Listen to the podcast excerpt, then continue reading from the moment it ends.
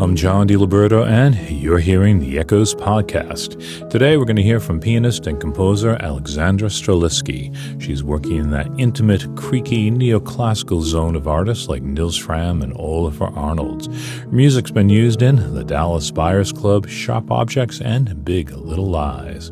Before we catch up with her, I want to let you know about the Echoes app. It's free, and with it, you can listen to Echoes Podcasts, Echoes Concerts, read our CD of the Month reviews, and lots of other things. And if you're a subscriber to Echoes Online, you can listen right there. Go to the usual places and download the free Echoes app and take Echoes with you everywhere. And now, here's Alexandra Streliski.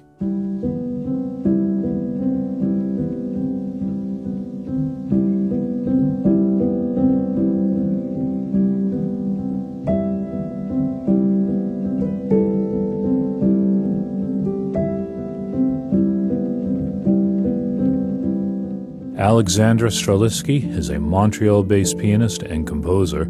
She's only put out 2 albums in 8 years, Pianoscope in 2010 and Inscape in 2018.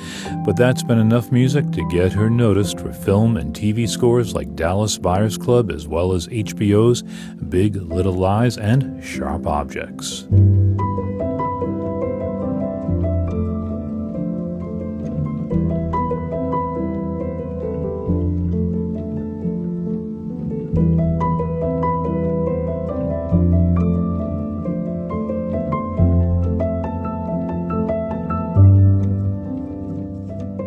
Even though she was 8 years between albums, it wasn't as if Streliski wasn't making music. She was creating plenty as a commercial jingle artist in Montreal. Yeah, I was doing mainly advertisements, also some work on film and documentaries. But yeah, like 8 years or so, 5 years full-time. I was advertising a lot of different products, but mainly, you know, I would write some deep piano songs. So I had some very corporate clients, you know, Air Canada, stuff like that. But commercials were not where Alexandra Streliski wanted to be. It was a burnout, a professional burnout at the beginning, but it led to a major depression and just everything. I changed everything. I split up, I moved, I changed my job. And then I decided to pursue my musical career full-time. So is this kind of a existential crisis? Yeah, it's not kind of. It's exactly an existential crisis. Oh. For me, it was in a period where I was just sort of beside myself. I was living a life that wasn't really mine anymore. And I had to just sort of escape from within to look at what was sincere and true inside of me.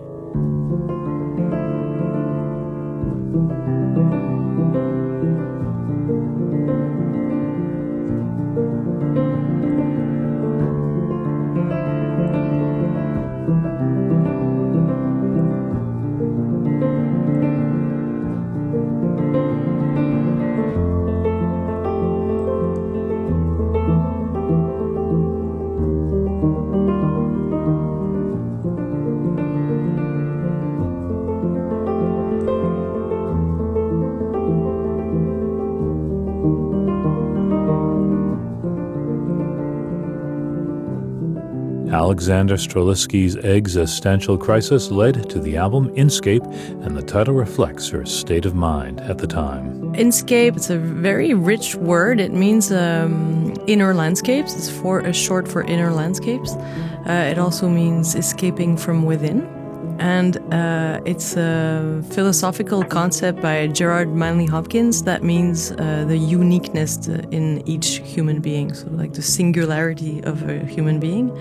And so for me, it was it made sense because it's an album that I wrote in a period where I was really looking for myself, and I had to go through all these various inner landscapes, and just sort of this sort of soul searching that I did in the years where I wrote the album. So that's why I chose Inscape to sum it up. One of the tracks on the album is Burnout Fugue, which I don't believe is a title Bach might have used. Burnout Fugue is the piece where I just, it's this sort of burst of energy that I needed to get out of my depression. It's a very passionate piece. It's kind of like a a revolt to get out of the sort of dark place that I was in.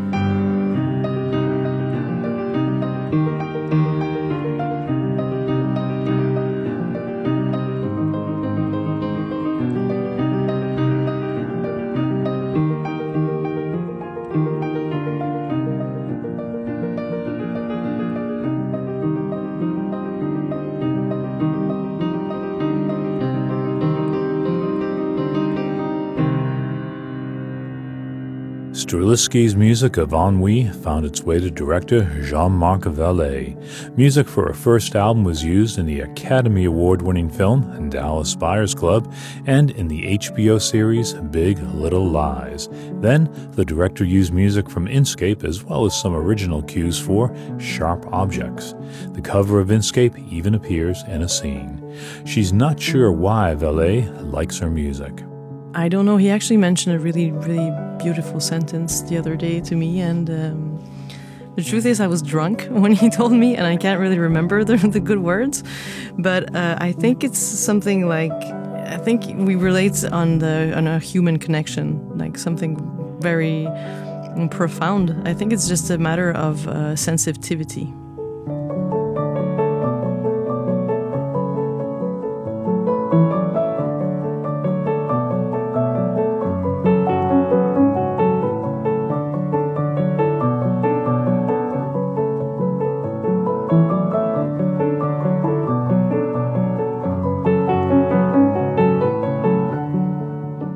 There's a nostalgic sense to Streliski's music. It sounds like it could have been composed a century ago. Yeah, I think there's always something nostalgic in my music, and I don't really know why. I think I was born nostalgic. Another reason for that nostalgic sense is that everything about Streliski's music is intimate, right down to the squeaks and creaks of the upright piano she uses. I want it to be imperfect and very closed mic, so that you have a very intimate relationship to the piano, just like I have. And I actually chose to record on my own piano that I had since I was a kid. So you get some squeaky noises from that too, because it's not a perfect recording piano you get in the fancy studios. But the studio that we recorded in was really great. But the instrument itself has a past that's related to me and to my personal life.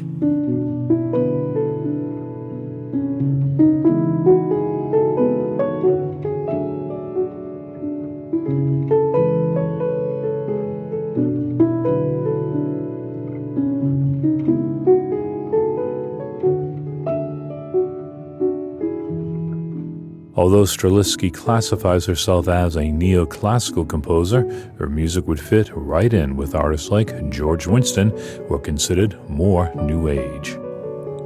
Have people categorized you as New Age at all? Not yet. Did you just do that? No, I didn't do that. Because you would have been the first. But I can see people who like George Winston maybe liking your music. Sure. John Cage? Maybe is John Cage New Age? No, John Cage is not New Age. That would be anti-New Age. No, I think there was a blog called the New Age something that mentioned me, but besides that, no. Well, I always like to be first, so I will call her New Age. But however you categorize Alexandra Streliski, she's created an intimate, private music, as if she's playing right in your parlor.